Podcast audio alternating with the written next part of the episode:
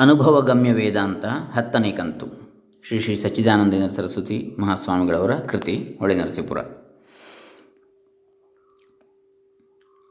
ಅದರಲ್ಲಿ ವರ್ಣಾಶ್ರಮವು ಉಪಾಸನೆಯು ಎಂಬ ವಿಚಾರ.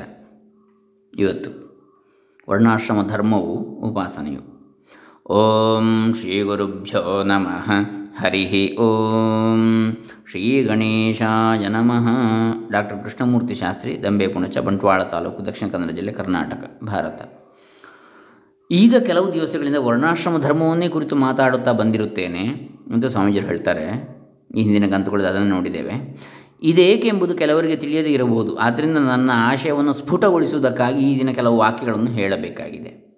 ಇಂದ್ರಿಯ ಗೋಚರವಾದ ಭಾಗ. ಅತೀಂದ್ರಿಯ ತತ್ವಗಳ ಭಾಗ ಎಂದು ಪ್ರಪಂಚವು ಎರಡು ಭಾಗಗಳಾಗಿ ವಿಂಗಡಿಸಿಕೊಂಡಿದೆ. ಪ್ರತ್ಯಕ್ಷ ಗೋಚರವಾಗಿರುವ ವಸ್ತುಗಳ ವಿಷಯದ ಪರಿಚಯವೇ ಹೆಚ್ಚುತ್ತಿರುವ ಈಗಿನ ಕಾಲದವರಿಗೆ ಅತೀಂದ್ರಿಯ ಪ್ರಪಂಚ ಭಾಗವೂ ಇದೆ ಎಂದರೆ ಆಶ್ಚರ್ಯವಾಗ್ತದೆ. ಇದಕ್ಕೊಂದು ದೃಷ್ಟಾಂತವನ್ನು ಹೇಳಬಹುದು. ಹಿಂದಿನ ಕಾಲದಲ್ಲಿ ಗಡಿಯಾರಗಳೇ ಇರಲಿಲ್ಲ. ಹಾಗೆ ಗಳಿಗೆಯ ಬಟ್ಟಲುಗಳು ಮಾತ್ರವೇ ಬಳಕೆಯಲ್ಲಿದ್ದು, ಹೀಗಿರುವಲ್ಲಿ ಒಂದು ಹಳ್ಳಿಯಲ್ಲಿ ಒಬ್ಬ ಯುವಕನು ಒಂದು ಗಡಿಯಾರವನ್ನು ಕೊಂಡುಕೊಂಡು ಬಂದ. ಅದು ಒಂದೇ ಸಮನೆ ಟಿಕ್ ಟಿಕ್ ಎಂದು ಸದ್ದು ಮಾಡುತ್ತಿದ್ದದ್ದನ್ನು ಕಂಡು ಸೋಜಿಗದಿಂದ ಮನೆಯ ಮುದುಕಿ, ಇದನ್ನು ಏಕೆ ತಂದೆಯಪ್ಪ? ಇದು ಮನೆಗೆ ಶುಭ ಸೂಚನೆಯಲ್ಲ, ಇದನ್ನು ಮತ್ತೆಲ್ಲಿಗಾದರೂ ಕಳುಹಿಸಿಬಿಡು ಎಂದು ಎಷ್ಟು ಸಲ ಹೇಳಿದರೂ ಅವನು ಪಾಪ, ಮುದುಕಿಗೆ ಏನೂ ತಿಳಿಯದು ಎಂದುಕೊಂಡು ಸುಮ್ಮನೆ ಇದ್ದು ಬಿಟ್ಟನು. ಆದರೆ ಮುದುಕಿಯು ಮನಸ್ಸಿನಲ್ಲಿ, ಈ ಪ್ರಾಣಿ ನಮ್ಮ ಮನೆಯಲ್ಲಿದ್ದರೆ ನಮಗೆ ಒಳ್ಳೆಯದಾಗಲಾರದು, ಏನು ಮಾಡಲಿ ಎಂದು ಯೋಚಿಸುತ್ತಾ ಇದ್ದು ಮಗನು ಎಲ್ಲಿಗೂ ಹೋಗಿದ್ದಾಗ ಅದನ್ನು ಕೀಲು ತಿರುಗಿಸಿ ಈ ಪ್ರಾಣಿ ಸತ್ತು ಹೋದಲ್ಲದೆ ನಮಗೆ ಒಳ್ಳೆಯದಾಗಲೇ ಆರದು ಎಂದುಕೊಂಡು ಅದನ್ನು ಒಂದು ಹಾಳು ಬಾವಿಗೆ ಹಾಕಿಬಿಟ್ಟಳಂತೆ ಹೀಗೆ ನಮಗೆ ಋಷಿಗಳು ಅತೀಂದ್ರಿಯವಾದ ತತ್ವಗಳನ್ನು ಹೇಳಿದರೆ ಆಶ್ಚರ್ಯವಾಗ್ತದೆ. ಅಂಥ ತತ್ವಗಳು ಇರುವ ಸಂಭವವೇ ಇಲ್ಲ. ಒಂದು ವೇಳೆ ಇದ್ದರೆ ಎಲ್ಲರಿಗೂ ಏತಕ್ಕೆ ಅವು ಕಾಣಿಸುವುದಿಲ್ಲ. ಆದ್ದರಿಂದ ಅವುಗಳ ಗೋಜಿಗೆ ಹೋಗದೇ ಇರುವುದೇ ಕ್ಷೇಮಕರ ಎಂಬುದು ಪ್ರಾಕೃತರ ಭಾವನೆ.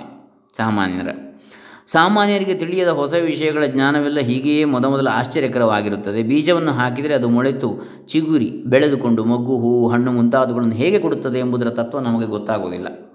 ಇದರ ನಿಜವನ್ನು ಸಸ್ಯಶಾಸ್ತ್ರಜ್ಞರು ಶೋಧನೆ ಮಾಡಿ ನಮಗೆ ತಿಳಿಸಿಕೊಡ್ತಾರೆ ಹೀಗೆಯೇ ಪಶು, ಮೃಗ, ಪಕ್ಷಿ ಆದಿ ಪ್ರಾಣಿಗಳು ಹುಟ್ಟುವುದು, ಬಗೆ ಬಗೆಯಾದ ಸ್ವಭಾವವನ್ನು ತೋರ್ಪಡಿಸುವುದು ಮುಂತಾದ ತತ್ವಗಳನ್ನು ಪ್ರಾಣಿಶಾಸ್ತ್ರಜ್ಞರು ನಮಗೆ ತಿಳಿಸಿಕೊಟ್ಟ ಮೇಲೆಯೇ ಅದರ ವಿಶೇಷ ಜ್ಞಾನವು ನಮಗಾಗುತ್ತದೆ. ಮನುಷ್ಯ ಜಾತಿಯವರು ಬಗೆ ಬಗೆಯಾಗಿ ಇರುವುದು, ಬಣ್ಣ ಬಣ್ಣ, ಬಗೆ ಬಗೆಯಾಗಿರುವ ಬಣ್ಣವಾಗಿರುವುದು, ಅವರ ಶರೀರದ ರಚನೆ, ಶರೀರದ ಅವಯವಗಳ ಕೃತ್ಯಗಳು, ಶರೀರದ ಒಳಗೆ ಆಗುತ್ತಿರುವ ರಕ್ತ ಸಂಚಾರ ಮುಂತಾದವುಗಳನ್ನು ಶರೀರ ರಚನಾಶಾಸ್ತ್ರವನ್ನು, ಶರೀರಾವಯವಗಳ ಕೃತ್ಯದ ಶಾಸ್ತ್ರವನ್ನು ಬಲ್ಲವರು ತಿಳಿಸಿಕೊಟ್ಟ ಮೇಲೆ ನಮಗೆ ಅವುಗಳ ಅರಿವು ಆಗ್ತದೆ ಹೀಗೆ ಕ್ರಿಮಿಕೀಟಾದಿಗಳ ತತ್ವವನ್ನು ಅವುಗಳ ಪರೀಕ್ಷಣಾದಿಗಳಿಂದ ಶೋಧನೆ ಮಾಡಿದ ಶಾಸ್ತ್ರಜ್ಞರು ತಿಳಿಸಿಕೊಟ್ಟ ಮೇಲೆ ನಮಗೆ ಅವುಗಳ ಅರಿವು ಸ್ವಲ್ಪ ಮಟ್ಟಿಗೆ ಆಗ್ತದೆ.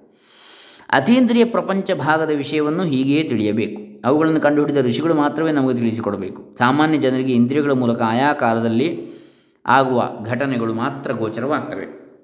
ಆದರೆ ಅತಿ ದೂರದಲ್ಲಿರುವ ಅಥವಾ ಕಾಲತ್ರಯದಲ್ಲಿ ಆಗುವ ಘಟನೆಗಳು ಕೂಡ ಭರದ್ವಾಜಾದಿ ಋಷಿಗಳಿಗೆ ಗೋಚರವಾಗುತ್ತಿದ್ದವೆಂದು ಪುರಾಣಾದಿಗಳಲ್ಲಿ ಹೇಳಿರುತ್ತದೆ. ತ್ರಿಕಾಲಜ್ಞಾನಿಗಳು ಅಂತ. ಯೋಗಿ ಪ್ರತ್ಯಕ್ಷದಲ್ಲಿ ಶ್ರದ್ಧೆ ಇರುವವರಿಗೆ ಮಾತ್ರವೇ ಆ ವೃತ್ತಾಂತದಲ್ಲಿ ನಂಬಿಕೆ ಆದೀತೆ ಹೊರತು ಮಿಕ್ಕವರಿಗೆ ಆಗದು ಸಾಮಾನ್ಯರು ಅವುಗಳೆಲ್ಲ ಕಟ್ಟುಕತೆಗಳೆಂದೇ ಹೇಳಿಬಿಟ್ಟಾರು.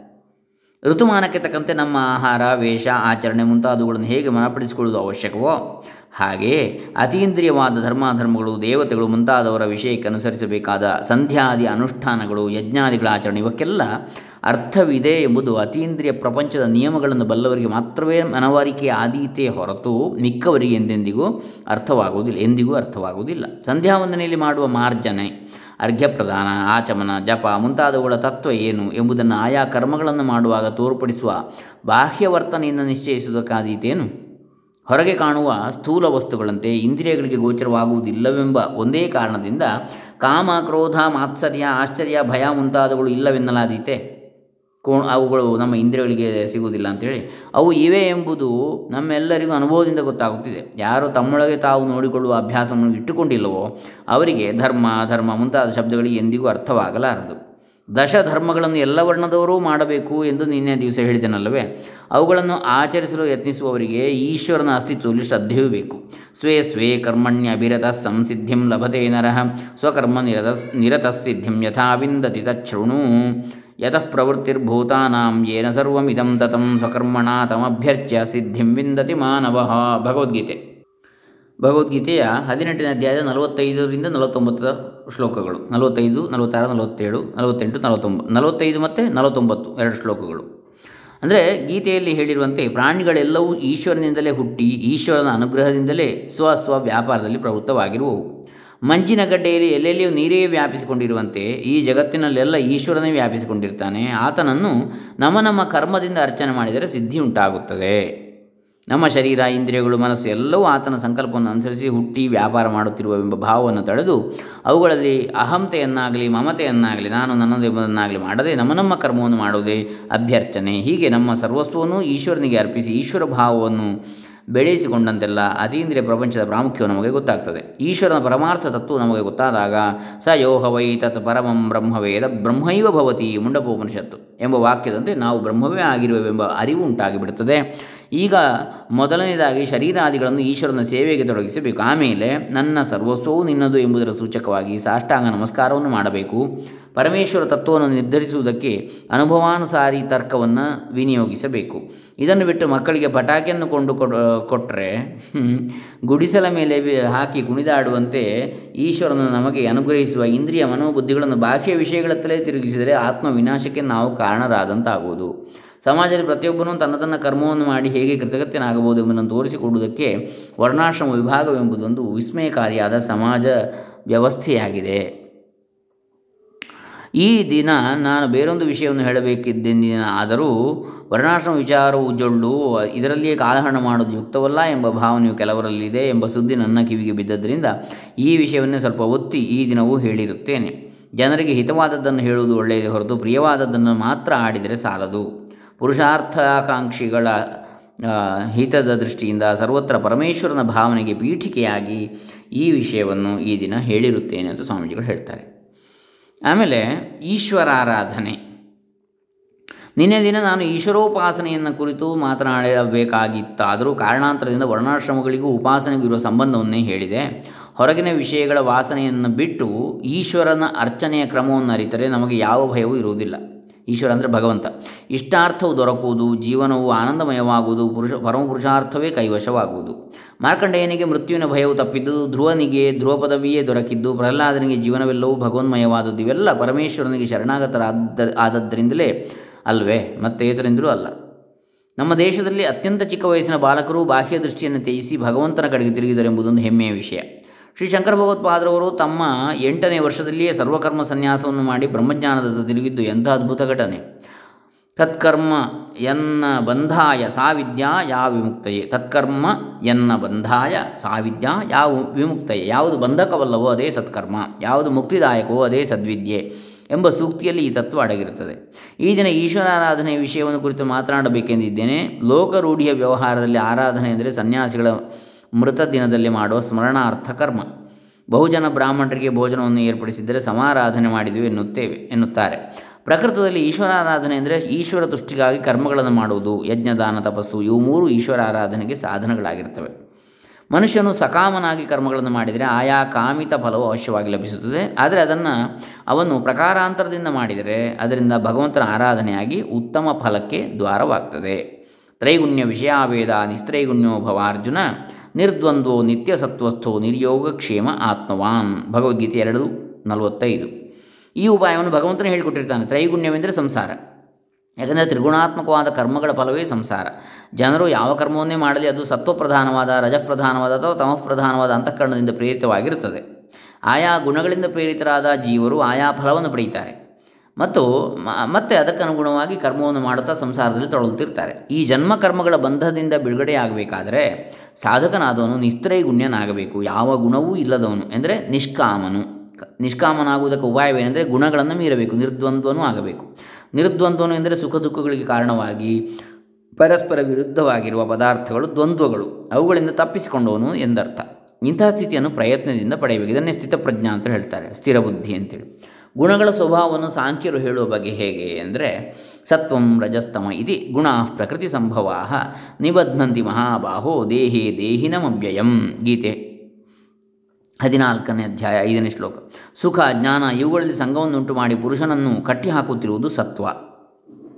ಕರ್ಮದಲ್ಲಿ ಸಂಘವನ್ನು ಉಂಟು ಮಾಡುತ್ತಿರುವುದು ರಜಸ್ಸು. ಪ್ರಮಾದ, ಆಲಸ್ಯ, ನಿದ್ರೆ ಇವುಗಳಲ್ಲಿ ಸಂಘವನ್ನು ಉಂಟು ಮಾಡಿ ಕಟ್ಟಿ ಹಾಕುತ್ತಿರುವುದು ತಮಸ್ಸು.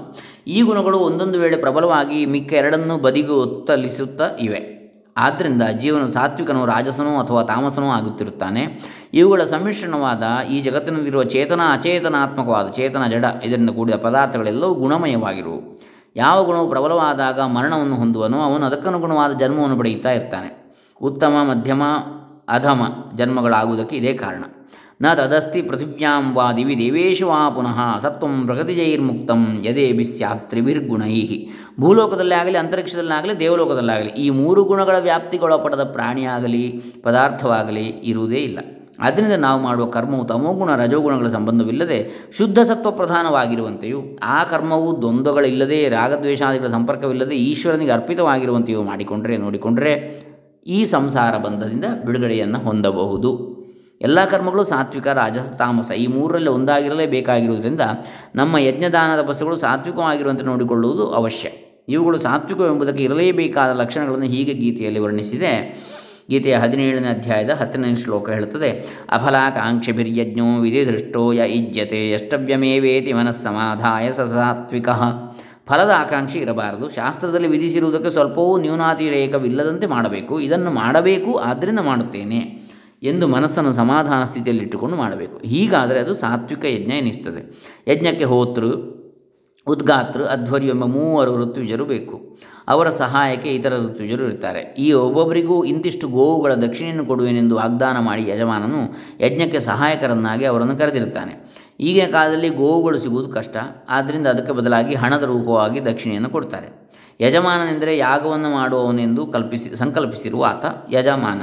ಯಜ್ಞವೆಂದರೆ ದೇವತೆಗಳಲ್ಲೆಲ್ಲ ಪರಮದೇವತೆಯಾದ ಮಹಾವಿಷ್ಣುವೇ ಎಂಬ ಭಾವನೆ ಇದ್ದರೆ ಯಜ್ಞವು ಈಶ್ವರನ ಆರಾಧನೆ ಆಗುವುದು ಸಾತ್ವಿಕರಲ್ಲಿ ಧನ ಸಹಾಯವನ್ನು ಪಡೆದುಕೊಂಡು ಯೋಗ್ಯರಾದ ಋತುಜರನ್ನು ಕರೆತಂದು ದೇವತೆಗಳ ಆವಾಹನ, ಸ್ತೋತ್ರ, ಅವರಿಗಾಗಿ ಹೋಮ ಇವುಗಳನ್ನು ಮಾಡಿಸಿ ಇದೆಲ್ಲವೂ ಭಗವಂತನಿಗೆ ಅರ್ಪಿತವಾಗಲಿ ಎಂಬುದು ಎಷ್ಟು ಕಷ್ಟ ಸಾಧ್ಯ ನಾನು ದೀಕ್ಷಿತನ ನೆನೆಸಿಕೊಳ್ಳಬೇಕು ಕುಂಡಲಗಳನ್ನು ಧರಿಸಿದರೆ ಸಾಕು ಎಂದಾಗಲಿ.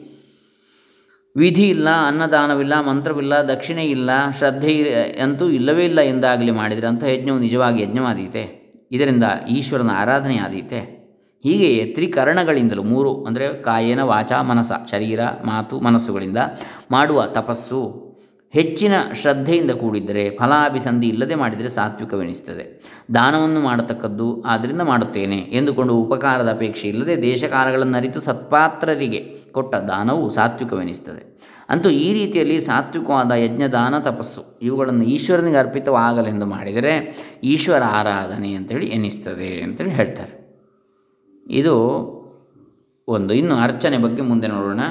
ಹರೇ ರಾಮ. ಇದು ಹತ್ತನೆಯ ಕಂತು. ಶ್ರೀ ಸಚ್ಚಿದಾನಂದ ಅರ್ಪಿತಮಸ್ತು ಓಂ ತತ್ಸತ್.